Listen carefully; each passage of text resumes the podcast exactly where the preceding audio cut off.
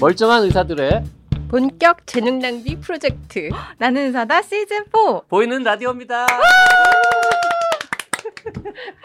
재밌네요. 자, 오늘 새로운 분, 네, 모셨습니다. 네. 이대 목동병원, 네, 신경과의 이향운 교수님, 어서 오십시오. 네, 반갑습니다. 이향은입니다. 안녕하세요.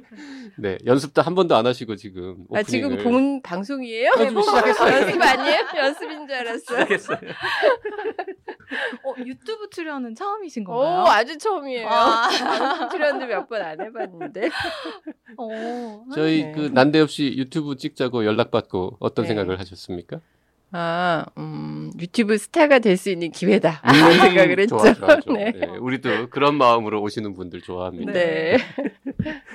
자, 신경과 교수님. 우리 맨날 찾아 헤매는. 네, 구하기 힘들다고 하는 신경과 교수님 오셨는데 어, 이대 목동병원에서 뇌전증 및 수면센터장을 맡고 계시다고. 네. 네. 음. 그러면은 주로 전공하시는 질병이 뇌전증하고 그러니까 뇌전증 경련이 네. 있는 분들을 많이 보고요. 네. 그다음에 이제 밤에 주무실 때 뭔가 불편한 수면 장애 음. 환자분들. 음. 그래도 신경과에서 보는 환자 중에 제일 많은 거는 여전히 그 흔히 중풍이라고 하는 뇌졸중인가요?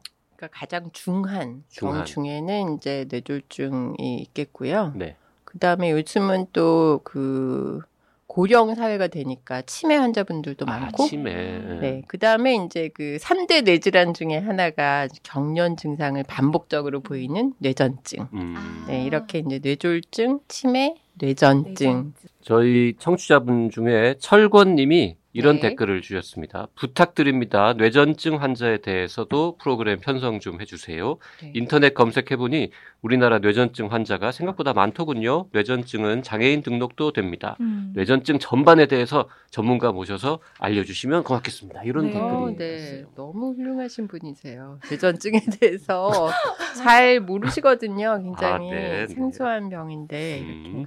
관심을 가져주셔서. 뇌전증이라고 해서 네. 많은 분들이 생소하게 느껴 느끼실 텐데 사실 이거는 전통적으로 약간 간질이라고 부르지 않았었나요? 예전에는 그쵸? 그랬죠 음. 네. 이제 간질이라는 게 사실은 이제 한문을 써보면 그 전간이라고 하는 한문이랑 똑같은데요. 한자죠. 네. 네. 음. 근데 이제 그게 일본 발음으로 하면은 땡깡이에요. 땡깡. 맞아요. 그래서 뭐 아. 애들이 이렇게 말 안 듣고 네. 제멋대로 하고 뭐 이렇게 몸부림치고 막 이러는 걸 이제 땡깡 부린다고 음. 얘기하잖아요. 네. 그런 이제 그 한문에서 나와가지고 그 자체가 약간 좀 아주 나쁜 그런 이제 선입견을 가지게 음. 하는 그런 어 한자여서요. 그래서 저희가 이제 그 학회 차원에서 그 많은 환자분들과 그 어, 가족분들하고 같이 이제 이름을 바꾸게 됐어요. 음. 그래서 이제 그러니까 뇌, 네, 보통 사람들은 간질이라고 흔히 불렀고 네. 의학적으로는 전간증, 전간. 네. 그 그렇죠. 땡깡이라고 네네, 하는 네. 일본식 발음으로 하면 그거였다가 뇌전증으로 바 뇌전증, 네. 바뀐 뇌에서 거잖아요. 이제 네. 전기적인 전기가 번쩍번쩍 네, 전기가 번쩍번쩍하면서 증상이 나타나는 뭐 그런 병이다. 꽤 오래됐죠. 그게 이제 공식적으로 저희가 학회에서 발표한 거는 2012년 6월이었거든요. 아, 2012년 네. 어, 그렇게 오래되진 않았네요. 네, 전간증 네. 마- 이제는 광화문에서 굉장히 크게 뇌전증 뇌전증. 선포식을 음. 하면서 네. 그 아까 3대 뇌질환 말씀하셨는데 네. 하나가 뇌전증이고 나머지 두 개는 뭡니까? 뇌졸중과 치매, 뇌졸중과 네. 치매. 치매. 대부분은 이제 네. 그 연세가 많으신 분들이 만성 뇌 질환을 겪게 되는 그런 병들이죠. 네. 음. 뇌전증은만 빼고 음. 뇌졸중이나 이제 치매는 연세 드신 분들이 많으시고요. 뇌전증은 그에 비해서 이제 굉장히 어린 나이부터 음. 연세 드신 분들까지 음. 모든 연령에서 다 생길 수가 있어요. 일단 저희가 어, 준비하면서 가장 놀랐던 게 네. 뇌전증 환자가 이렇게 많다니. 음. 아, 네. 네. 지금 뭐 통계마다 좀 다르긴 하던데. 통계가 좀 다르죠. 네. 하여튼 최소 네. 20만 명 이상 20만 우리나라에 명이 훨씬 넘어요. 왜냐하면 음. 저희가 이제 2012년에 학회에서 그렇게 조사를 한 게 숫자가 조금 작을 것이 왜냐하면 이제 정식으로 병원에서 처방을 진료받는. 받아서 약을 드시는 진료 받으시는 분들을 대상으로 조사를 했을 때 그 당시에 이제 20만 명쯤 됐을 텐데 사실은 수가 계속 계속 늘고 있는 데다가 그 이후로 뭐 보험 적용이라든지 또는 인식 같은 게 이제 많이 좋아지고 신경과 전문 의사가 또 많이 생기고 그러면서 치료 받는 분들이 많아져 가지고 보통 이제 인구의 한 1% 가까이 된다고 보거든요. 0.8%뭐 이렇게 생각하기 때문에 우리나라에 지금은 아마 5, 60만 이렇게 될 생각해요. 0.8%라고 해도 40만이니까 네. 1%면 1% 50만. 50만. 0. 네, 0.8 오. 내지 1% 이렇게 생각하거든요. 진짜 네. 많네요. 생각했던 거보다. 네. 그런 분들을 위해서라도 음. 신경과 선생님들이 유튜브도 더 많이 하고 그래요. 그래야 돼요. 네. 좀 자주 불러주세요. 진료실에서는 뭐 네. 이렇게 환자들은 되게 궁금해하고 막 계속 질문하고 싶은데 우리 3분 안에 끝내야 네. 되니까 어, 3분. 네. 네. 그렇죠. 오늘 긴 시간 동안 여러 긴 가지. 말씀 기대하겠습니다. 네네. 그러면은 일단 음, 왜 생기나? 네. 네. 그게 이제 뇌, 뇌세포들이 활동을 하기 위해서 이제 정기적인 신호를 계속 보내게 되는데요. 네, 그 정기적인 신호가 너무 과도하게, 정기적인 현상이 너무 과도하게 나올 때, 또는 억제성 그 신호가 약해질 때, 그럴 때 그, 어, 그 신경 세포들이 이제, 어, 너무 지나치게 이게 방전되면서 그렇게 증상이 생기게 되죠. 그럼 이렇게 복잡한 회로 뭐 전선들이 약간 스파크가 일어나거나 그렇죠. 뭐 그런 그런? 시기예요. 네네. 그럼 그 스파크는 왜 일어나냐는 거죠. 아, 네. 여러 가지 다양한 원인이 있는데, 그, 또 연령마다 그런 원인이 좀 다를 수가 있어요. 예를 들면, 이제 아주 어린 아이들은 뭐, 어, 태생기에 뭔가 이제 문제가 있었을 때. 음. 예를 들면 뭐 이렇게 난산이어가지고 산소가 좀 아. 부족했다든지, 아니면 뭐 엄마 뱃속에서 뭐 감염 같은 게 뭐 바이러스 감염 이런 게 이제 들어 지나갔다든지 그럴 때 약한 그 뇌세포들이 좀 손상을 받아서 경련파를 만드는 그런 이제 음. 병이 생길 수가 있고요. 또 음, 젊었을 때는 뭐 교통사고 뭐 이런 것 때문에 뇌가 어. 다친다든지 뭐, 다쳐서도 네, 그리고 뭐 뇌 종양이나 이런 것도 생길 수가 있고, 그다음에 연세가 드시면은 이제 뇌졸중, 어. 뇌졸중이라든지 뭐 뇌종양, 또 뭐 뇌염, 뭐 이런 뇌염. 것들도 음. 원인이 될 수가 있고, 네, 또 요즘은 뭐 이제 그 수명이 계속 길어지니까 네. 연세 드신 분들이 더 이제 고령화 사회가 되고 그러면은 어, 뇌졸중으로 살아남는 그러니까 생존하시는 분들도 많아지고요. 그다음에 뭐 치매 같은 것도 많이 늘어나잖아요. 그러니까 뇌졸중이나 치매, 뭐 퇴행성 질환 이런 데서도 또 음. 경련이 생길 수가 있거든요. 그러면 선천적으로 뇌전증을 갖고 태어나는 사람과 네. 후천적으로 뇌전증이 생기는 사람의 비율은 어느 정도 돼요? 어, 그게 사실은 이제 그게 좀 그 연령별로 호발하는 연령이 네. 아주 한 살 이내 어린 나이 또는 65세 이상 이제 아주 노령 노령기 네. 이렇게 그 발생률이 굉장히 높거든요. 근데 네. 원인이 좀 다른데 태어날 때는 약간 뭐 유전적인 요인이나 이제 주상기 뭐 뱃속에서 이런 원인들이 많고 어 이제 후천적인 원인은 그 성인 이후에 더 음. 많아지고 이제 연세 드신 분들은 대부분 그동안 괜찮다가 갑자기 증상이 생겼다. 경련 어. 증상을 보인다 그러면 대부분 뭔가 이제 뇌에서 문제가 생긴 새로 생긴 뭐 예를 들면 뇌졸중이 생겼다든지 그런 뇌 병변이 생기는 경우가 생긴 경우가 많기 때문에 그런 원인이 좀 많이 다르다고 아, 볼 수가 있어요. 그 선천적이라는 용어하고 네. 유전성이라는 용어하고는 사실 다르잖아요. 다르죠. 많은 네. 분들이 이제 네네. 일반인들은 그게 어, 같은 말처럼 음, 설명을 해주시죠. 설명은 이제 선생님께서 해주실 겁니다. 네. 선천적이라는 거는 이제 어 태어날 때 그러니까 그거는 뭐 어, 뱃속에서 그 감염이나 뭐 이제 약물에 뭐 노출됐거나 뭐 이런 원인에 의해 또는 이제 뭐 난산에 의해서 음. 그 태어날 때뭐 산소가 부족했거나 이제 그런 원인에 의해서 손상된 것도 다 이제 포함될 수가 있고요. 유전적인 거는 그야말로 이제 엄마 음. 아빠의 유전자를 통해서 그게 사실은 유전성 그 뇌전증이 그렇게 또 막 아주 흔하지는 않아요. 어떤 분들은 뇌전증을 또 유전 질환이라고 생각하시는 네. 분들이 많은데 제가 그거 여쭤본 네, 네, 네, 이유가 네. 이게 이제 아이가 뇌전증이 생기면 네. 엄마 아빠가 되게 뭔가 내 책임인 어것 그렇죠. 같고 그렇게 내가 잘못된. 유전자를 줘서 네. 그런가 보다라고 이제 괴로워들 하시는데 그게 그리고 아니라는 얘기예요. 집안에는 이런 음. 사람이 없다. 네, 뭐 네. 이렇게 아. 생각 말씀하시고 음. 그러죠. 네. 그러니까 유전성은 뭐 거의 없는 네, 병으로. 어, 네, 없지는 않지만 네, 흔치는 흔치 않습니다. 않는, 음. 네네. 네. 음. 그 뇌전증이라는 게 이제 언젠가는 처음 뭔가 증상이 음. 딱 있으면서 놀래서 뭐 병원에 가고 이렇게 진단이 되는 거겠죠, 보통은. 네, 네, 그러면 그 첫 번째 뭔가 이벤트가 일어나는 게 네. 뭐 아이 때 몇 살 때 뭐 어떤 형태로 이렇게 일어나고 뭐 증상이 어떻게 네네 어떻게 보이는지. 처음 병원에 가시게 네. 되는 네네. 건가요? 어, 뭐가 좀 이상하다 이런 걸 느끼게 되는 게 어떤 건지. 네, 대개는 이제 의식을 잃고 쓰러져서 그 뭐 몸이 굳는다든지 발작을 보이면은 병원에 음. 많이 오시는데요. 음. 뇌전증의 증상이 그 경련 증상이 굉장히 다양하기 때문에 처음에는 이게 경련인지 아닌지 잘 모르시는 경우들도 많이 있어요. 음. 예를 들면 이제 아이들 같은 경우에는 아주 이제 잠시 한 몇 초 동안 그냥 동작을 멈추고 멍 하다가 또 아무 일도 없었다든지 아, 없었던 듯이 뭐 이렇게 네.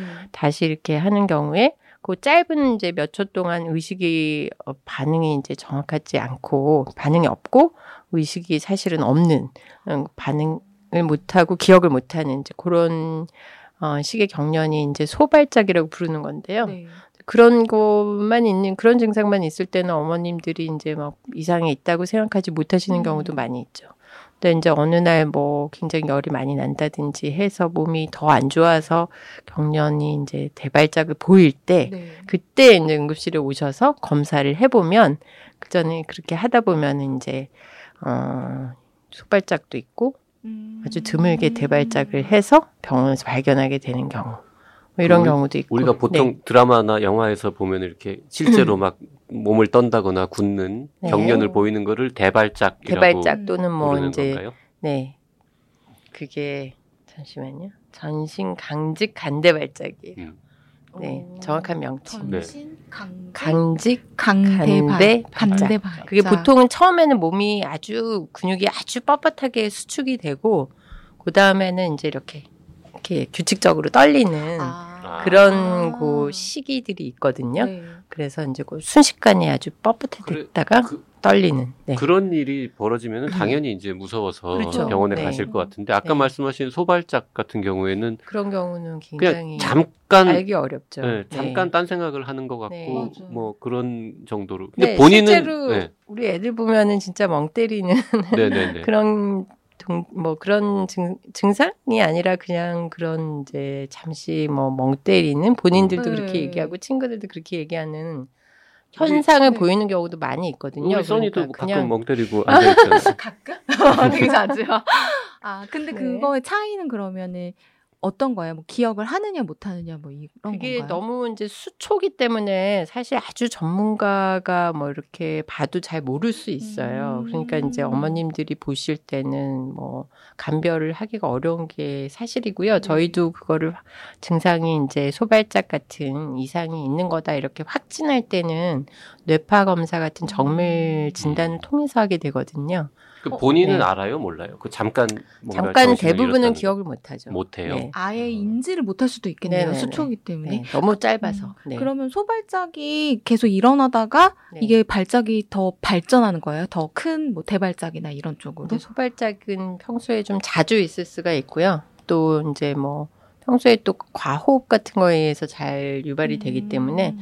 평소에 그냥도 생기지만 뭐 이렇게 엄마한테 야단 맞다가 운다든지 뭐 이럴 때 아, 막 이렇게 흐느껴 네네네? 그러면 과호흡이 자연스럽게 되기 때문에 그럴 때 이제 잠시 동작을 멈추는 그런 증상을 보이기도 하거든요. 음. 네.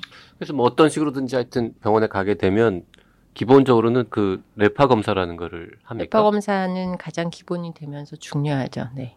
그 뇌파 는 보면 진짜 이렇게 막 짝대기로 이렇게 낙서해 놓은 아, 지지지지지잖아요. 지지지직, 네. 그건 도대체 어떻게 해석하는 건가요?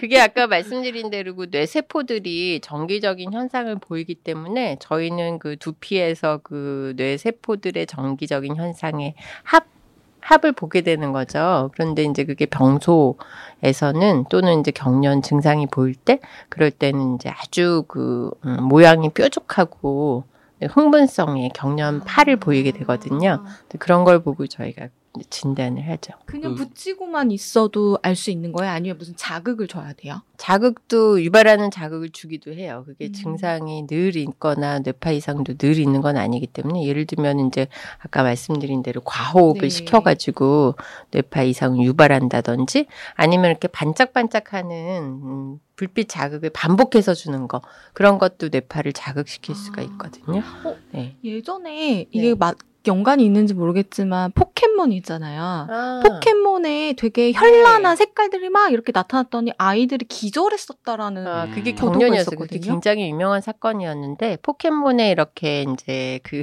게임 좋아하시면 네. 아시겠지만 빨간색, 뭐 파란색 맞아요. 이런 불빛이 반짝반짝 반복해서 이제 나오는 경우가 있거든요. 그거를 본 이제 그게 일본에서 음, 네. 처음 나와서 일본 친 아이, 아이들이 이제 그 게임을 하다가 쓰러져가지고 음. 응급실에 막 대거 실려오는 포켓몬이 항상 한참 유행하던 네네. 시절에 근데 그 어, 그 상황을 보도를 했어요. 그래서 네. 이런 포켓몬의 장면을 보여주고 아이들이 막 응급실로 막 음. 왔다. 근데 경련을 해서 온 거예요. 의식을 네. 잃고 쓰러져서. 근데 그거를 보고 또 그 TV를 본 아이들이 또 쓰러진 거예요? 네, 또 쓰러지고 막 그래서 굉장히 유명했었는데 그래서 이제 포켓몬 회사가 망할 수도 있었는데 그 회사에서 빨리 그 원인을 찾아냈어요. 그래서 빨간 찾아냈어요? 네, 특정 그 파- 색깔이 네. 어떤 그 속도로 반짝반짝 반복될 때 그 경련을 유발한다 이런 거를 이제 알아내가지고 아. 색깔을 뭐 푸른 빛으로 바꾸고 좀 안전한 빛으로 그다음에 이제 그런 반짝거리는 것도 뭐 천천히 뭐 이렇게 그걸 음. 강도를 약하게 해가지고 오는 날까지 아주 그걸 인기 인기리 네. 뇌전증이었던 건가요? 그때 아이들이? 이제 경련 아 이제 뇌전증은 그런데 사실 그 어떤 그렇게 특정한 유발 인자가 없이 저절로 아. 발생하는 상황을 보통 이제 그렇게 부르거든요. 근데 그거는 그 특정 그 불빛 자극에 의해서 생긴 거였기 때문에 그 자극이 없을 때는 괜찮은 거였군요. 네. 아. 대부분의 아이들이 크게 뭐 이제 증상 문제가 보이지는. 않았어요. 경련이 네. 계속됐으면 포켓몬 네. 회사 망했을 수도 그렇죠. 네. 음. 그걸 많이 뭐 유발했다든지. 뭐 음. 그랬다가는 괜히 망했을 텐데 맞아요. 그렇지는 않아서 아주 그 저는 뇌파 검사 네. 그거 이렇게 결과지 해독하는 분들이 제일 대단해 보여요. 네. 심전도만 해도 그래도 이렇게 딱 정해진 규칙이 네. 있고 그 약간 네. 어긋나면은 우리가 네. 쉽게 볼 것 같은데 네. 뇌파는 막 뇌파는 네. 너무 다양하고 그다음에 이제 뭐 보실 줄 아는 거죠, 선생님? 네.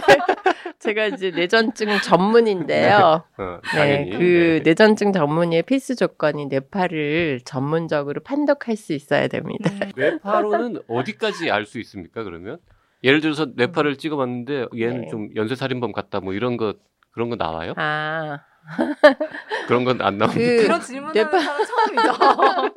아주 저 아- 아주 그 기발한 아이디어를 많이 가지고 계신 것 같아요. 뇌파 상 뇌파는 상 상당히 그 뇌나 의식의 상태를 잘 반영해요. 예를 들면 이제 제가 얘기할 때 이렇게 눈 제가 뭐 이제 수업을 할때 이렇게 다들 이렇게 눈 반짝반짝 저를 쳐다보시는 때보다는 제가 수업하면서 이렇게 재우는 경우가 많거든요. 눈을 뜨고 있어도 졸리게 만드는 그럴 때 이제 뇌파가 변하죠.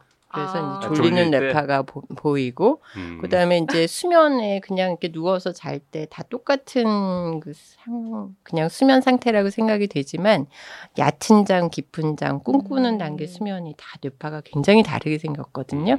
음. 예를 들면 꿈꾸는 단계 수면은 굉장히 깨어 있을 때 뇌파하고 비슷해요. 음. 음. 그게 왜냐면 몸은 안 움직이지만 꿈을 꾼다는 거는 이제 정신 그 상태는 굉장히 활발하다는 얘기니까. 네. 이제 그래서 꿈의 내용 은 모르지만 이제 꿈을 꾸고 있구나 이런 건 알 수가 있습니다. 음. 네. 졸리구나 이런 것도 알 수가 있어요. 자는 척하는 네. 거를 뇌파 그렇죠. 찍어보면 알 수 있군요. 수 얘가 있죠. 진짜 자는 네네네네. 건가, 자는 척하는 네. 건가. 네. 음. 아, 수면 그럼 수면 검 다원 검사 같은 거 할 때는 내가 잠을 자는지 안 자는지 확실하게 어, 알수 있는 그렇죠. 거네요. 수면 다원 검사라는 것도 결국 원리가 뇌파 그런 검사? 뇌파가 아. 기본적으로 들어가서 잠을 금방 좋은- 드는지 기쁜 어우 좋은 얘기입니다. 굉장히 우수하신 수면- 분들이 많아요. 수면 다원 검사는 네. 자면서 밤새도록 뇌파를 찍는 뇌파 검사를 하는 겁니까? 아니면 그렇죠. 네. 음. 이제 뇌파뿐만이 아니라 그 상태를 정확하게 파악하려 그러면 눈 움직임이 왜냐면 이제 꿈꾸는 단계 수면 상태에서 뇌파가 깨어 있을 때랑 굉장히 유사하다고 말씀드렸잖아요. 그걸 감별하는 방법이 이제 그 빠른 그 눈동자 움직임이 있어요. 대신에 몸은 근전도는 아주 없어요. 근육이 그 어, 어, 근육의 활동은 전혀 없어요. 그래서 그거를 가지고 저희가 이제 수면 상태 중에 렘 수면, 꿈꾸는 단계 수면이다 이렇게 판독을 하죠. 그래서 뇌파뿐만이 아니라 운- 눈동자 움직임, 그다음에 이제 근육, 음. 근전도, 활성도까지. 그 네. 뇌파 검사할 때는 이렇게 머리에 뭐 이렇게 잔뜩 붙이잖아요. 네. 그렇게 몇 개 붙이는지 개수가 정해져 있습니까? 아, 네.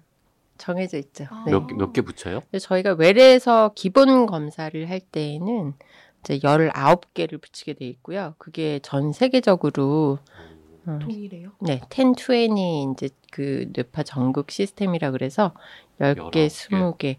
아, 그게 이제 위치도 다 그. 네네 음. 되어 있어요. 그래서 이제 뭐 예를 들어서 F3 이렇게 이제 홀수 번호가 나오고 알파벳 이런 이제 그 약자가 나오면 그게 뭐 프론탈이 전두엽이라는 뜻인데 F3 이제 왼쪽 전두엽 음. 이런 위치가 전 세계적으로 공통되게 정해져 있어요. 어. 그 드라마나 영화 보면 왜 네. 이렇게 흔히 클리셰처럼 네. 입에 좀 거품이 맞아. 나고 이런 거 아, 나오잖아요. 네네네. 그거는 사실과 네. 얼마나 부합하나요?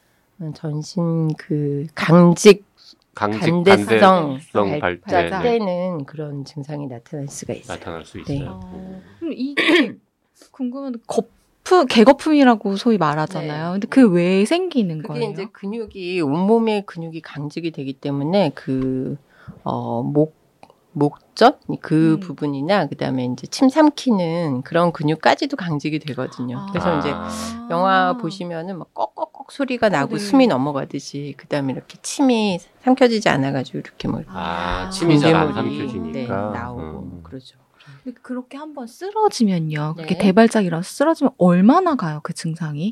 근데 이제 이게 대, 그, 뇌세포가 그, 방전되는 거라 말씀드렸잖아요. 그게 영원히 방전될 수는 없어요. 에너지가 이제 고갈되기 때문에. 그래서 그냥 둬도 대개는 뭐 수분 이내에 음. 2, 3분 또는 적어도 5분 이내에 그냥 멈추게 돼 있어요. 일반적으로는. 음.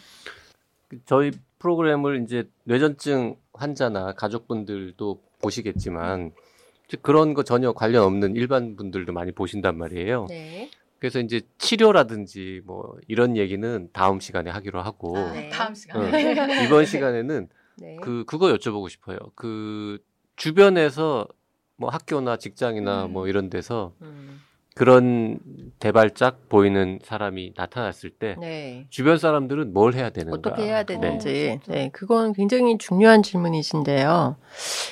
대부분 아까 그 전신 전신 대발작에서는 근육이 굉장히 강직되고 이제 또 수축된다고 말씀드렸잖아요. 그때는 막 건드리셔도 크게 도움이 되지 않아요. 어. 음. 대부분은 2, 3분 뭐 이렇게 수분 이내에 저절로 어, 증상이 멈추기 때문에 어, 부, 옆에 부딪히거나 그뭐 침대나 의자에서 떨어지지 않도록 보호를 해주시고 관찰해주시면 대부분 그때는 됩니다. 예전에는 뭐 입안에 뭐 재갈을 물린다든지 네. 뭐 이런 손수건 물리거나 그런 거를 어, 응급 처치에 막 그렇게 나와 있는 때도 있었어요. 그런데 그게 너무 그 강직이 심할 때는 오히려 막 이렇게 어떤 분들은 막 보호자가 손가락 넣다가 이렇게 물리고 또는 이빨이 이렇게 부러지기도 해요. 환자의 이빨이.